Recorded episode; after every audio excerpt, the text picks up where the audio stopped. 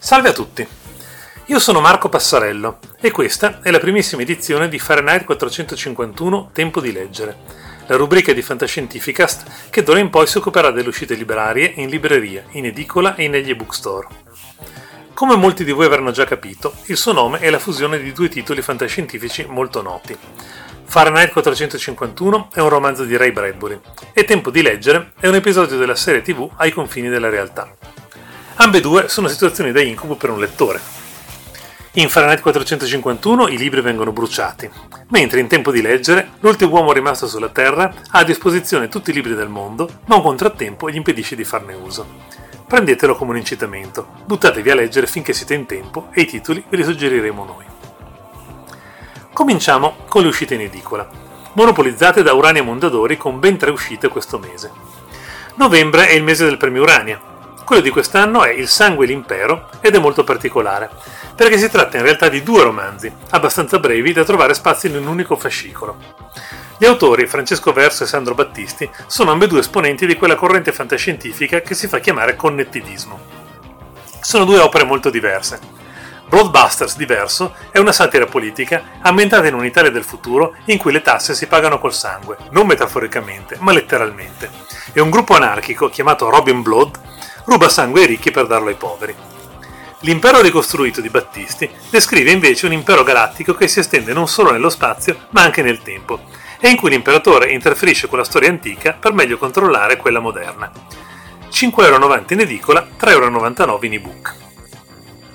Passando alla collana dedicata ai classici, Urania Collezione, ci troviamo di fronte a un autentico precursore. Gulliver di Marte è infatti un romanzo del 1905 dello scrittore britannico Edwin Arnold.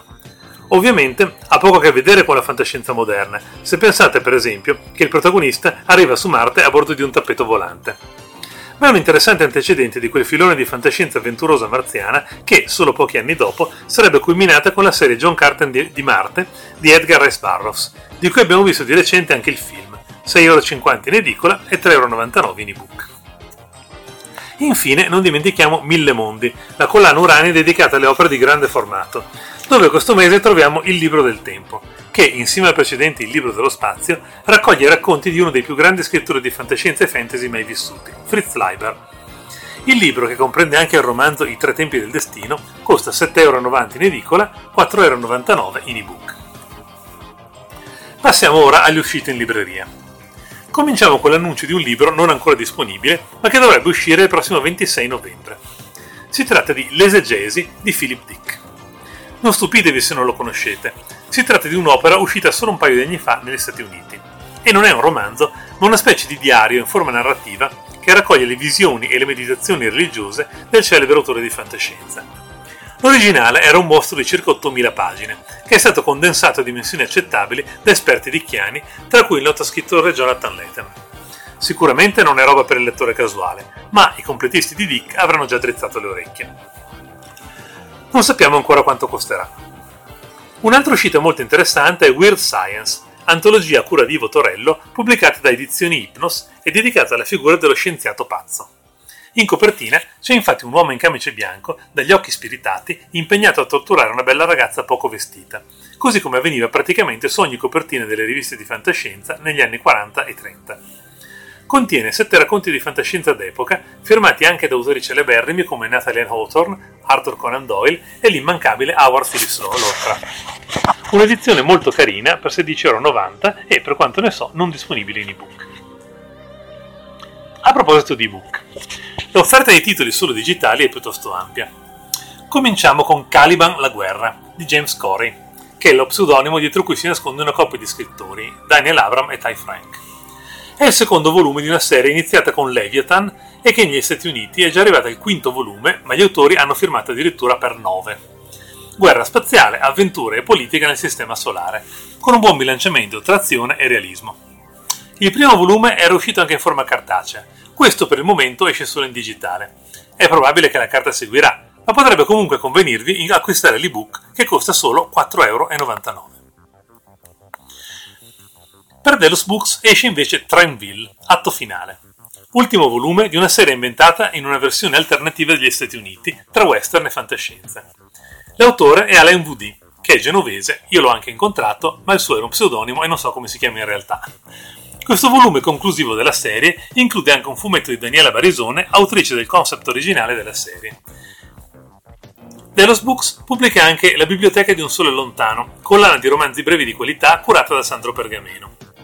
L'uscita di questo mese è Le Croix, romanzo breve di Barry Malzberg. Si tratta di un autore molto importante, uno di quelli che hanno cercato di dimostrare che con il genere fantascienza si poteva fare non solo intrattenimento, ma anche alta letteratura. Le Croix parla di una macchina che permette di vivere le esperienze dei grandi uomini del passato, tra cui Gesù. Dovrebbe essere un innocuo passatempo, ma le conseguenze non saranno quelle immaginate. È in vendita a €2,99.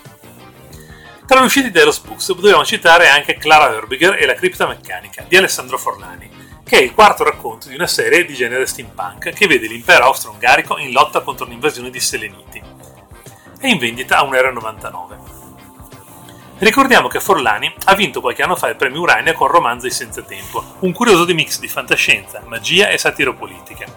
E gli stessi ingredienti si trovano anche in un altro suo romanzo uscito di recente per Edizioni Imperium, Eleanor Cole delle Galassie Orientali, in cui si assiste allo scontro tra una società scientifica dominata dal commercio e un negromante che si è installato sul pianeta e non vuole saperne di sloggiare. Gli amanti dello stile originale ricercato di Forlani lo troveranno a €2,99. In ogni puntata di Fahrenheit 451 Tempo di Leggere vorrei proporre agli ascoltatori due libri, uno contemporaneo e uno classico, da mettere in primo piano e descrivere in modo più approfondito. Non so se il mercato mi consentirà di farlo ogni mese, ma per questa prima puntata ho scelto Regina del Sole di Carl Schroeder e Solo il mimo canta al limitare del bosco di Walter Tevis. Regina del Sole lo conosco bene perché l'ho tradotto io, insieme a mia moglie Silvia Castoldi. Spero che mi scuserete una scelta così autoriferita, ma in questo modo sono certo di poterne parlare con cognizione di causa. Regina del Sole è il secondo volume della serie Virga, che comprende 3 romanzi, più altri 2 che si svolgono nello stesso mondo ma con personaggi diversi. Virga è un universo artificiale, molto diverso da quello a cui siamo abituati. C'è molta poca materia solida, ma in compenso lo spazio è pieno d'aria. Di conseguenza non esistono pianeti e non c'è gravità, se non quella creata artificialmente con strutture rotanti. Però è possibile viaggiare nello spazio con navi spinte da motori a elica o a reazione, senza bisogno di tute spaziali. Ne consegue perciò tutta una serie di fenomeni fisici cui non siamo abituati. Per esempio, una candela per bruciare ha bisogno di una piccola elica caricata a molla, altrimenti l'aria non circola e la fiamma si spegne subito, e così via. Un mondo bizzarro al di fuori della nostra esperienza, ma l'autore controbilancia questa stranezza con trame molto avventurose che ricordano per certi versi la fantascienza degli anni d'oro, con pirati, avventurieri, guerre di conquista. Il risultato, a mio avviso, è molto intrigante, perché è stimolante dal punto di vista intellettuale, ma senza l'eccesso di concettosità e seriosità di molta fantascienza moderna. E in più, sotto traccia, sono introdotti a volte temi molto interessanti di futurologia, come il rapporto con le intelligenze artificiali o il modo per costruire una società senza denaro, per esempio. Questo secondo volume è anche più divertente del primo, dato che la protagonista assoluta è Venera Fanning, irascibile umanissima avventuriera che è il personaggio meglio riuscito della serie. Il tutto è edito da Zona 42, che ha già annunciato la pubblicazione del terzo volume entro la prossima primavera. Regina del Sole costa €15,90 in carta e €5,99 in ebook, ma vi consiglio però di leggere prima il volume precedente, Il Sole dei Soli. Il romanzo classico che voglio mettere in primo piano questo mese è, come dicevo, Solo il mimo canta al limitare del bosco, romanzo pubblicato nel 1980 da Walter Tevis. Il titolo può sembrare criptico, ma in realtà il mimo cui si fa riferimento è un uccellino. Il titolo originale è semplicemente Mockingbird, che in italiano si chiama anche Tordo Beffeggiatore. Si tratta di un romanzo distopico ambientato in una società in cui tutto viene gestito dai robot e perciò gli esseri umani conducono vite inutili, hanno completamente abbandonato la cultura e si lasciano accudire passivamente oppure inscenano suicidi collettivi. Uno dei personaggi principali, l'androide Spofford, percepisce la futilità del tutto e vorrebbe perciò suicidarsi, ma non può farlo perché i suoi circuiti glielo impediscono. Quando incontrerà 2 dei pochi umani ancora capaci di pensiero indipendente, li manipolerà perché inneschino un cambiamento nella società, che gli consentirebbe finalmente di lasciare il suo posto e di morire. Si tratta di un'opera per certi versi molto attuale, soprattutto dove mostra una società dove, pur essendoci a disposizione grandi risorse, la cultura viene negletta e abbandonata dalle persone che non ne percepiscono il valore.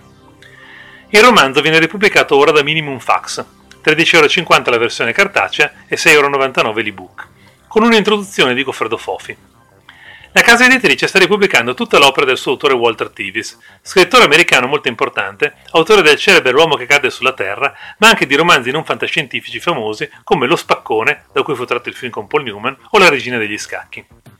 Questa edizione presenta una versione riveduta della traduzione di Roberta Rambelli.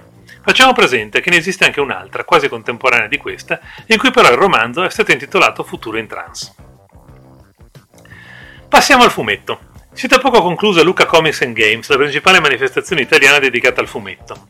Voglio perciò parlarvi di due fumetti fantascientifici che mi sono capitati sotto gli occhi tra gli stand lucchesi. Per prima cosa voglio menzionarvi Lumina, di Linda Cavallini ed Emanuele Tenderini, un fumetto a cavallo tra fantascienza e fantasy che è una vera gioia per gli occhi. Ha un disegno di chiara ispirazione manga ed è stato stampato con l'innovativa tecnica dell'esacromia, che fa praticamente saltare fuori i colori dalla pagina. È stato realizzato interamente in crowdfunding, ottenendo un successo notevole con molte migliaia di copie vendute. L'unico difetto è che la storia rimane in sospeso con molti dettagli non chiariti e i volumi successivi usciranno solo uno l'anno, ma secondo me ne vale la pena. Del tutto opposto invece Aspera, pubblicato da Wombat Edizioni. È un fumetto in bianco e nero, con una scansione di vignette molto tradizionale, composto da 4 storie autoconclusive che si rifanno alle visioni della fantascienza degli anni d'oro. L'autore delle sceneggiature, Giorgio Pedrazzi, è un autentico veterano, dato che in pista addirittura dal 1969, quando ha esordito scrivendo sceneggiature per L'Uomo Mascherato. Sono previste uscite semestrali con nuove storie fantascientifiche. Stiamo arrivando alla conclusione di questa rubrica, che vorrei concludere ogni volta segnalando un romanzo la cui appartenenza al genere fantascientifico non sia scontata. Ce ne sono molti di questi tempi, specie considerato che per il marketing la fantascienza va tenuta nascosta, visto che ha fama di vendere molto poco. Questo mese il romanzo da segnalare è Anna di Niccolò Ammaniti, autore vendutissimo che ha dimostrato più volte di non disprezzare la fantascienza, per esempio apparendo nell'antologia Tutti i denti del mostro sono perfetti, curata da Valerio Evangelisti, con l'ironico racconto Alba Tragica, in cui un mostro alieno cannibale assumeva le sembianze di Alba Parietti per ingannare le sue vittime. Quest'Anna invece è una ragazzina adolescente che attraversa una Sicilia distopica e post-catastrofica, una specie di versione nostrana dei film di Mad Max. Si direbbe un tipico romanzo di fantascienza, perlomeno sulla carta, anche se autore ed editore sono stati parecchio criticati per non avere mai pronunciato la parola con la F. In ogni caso, visto che stiamo parlando di uno dei nostri autori tecnicamente più dotati, credo senz'altro che al libro io darò un'occhiata e penso che potreste farlo anche voi. Bene, siamo arrivati in fondo, ci vediamo il mese prossimo con un'altra puntata di Fahrenheit 451 Tempo di leggere e fate attenzione agli occhiali.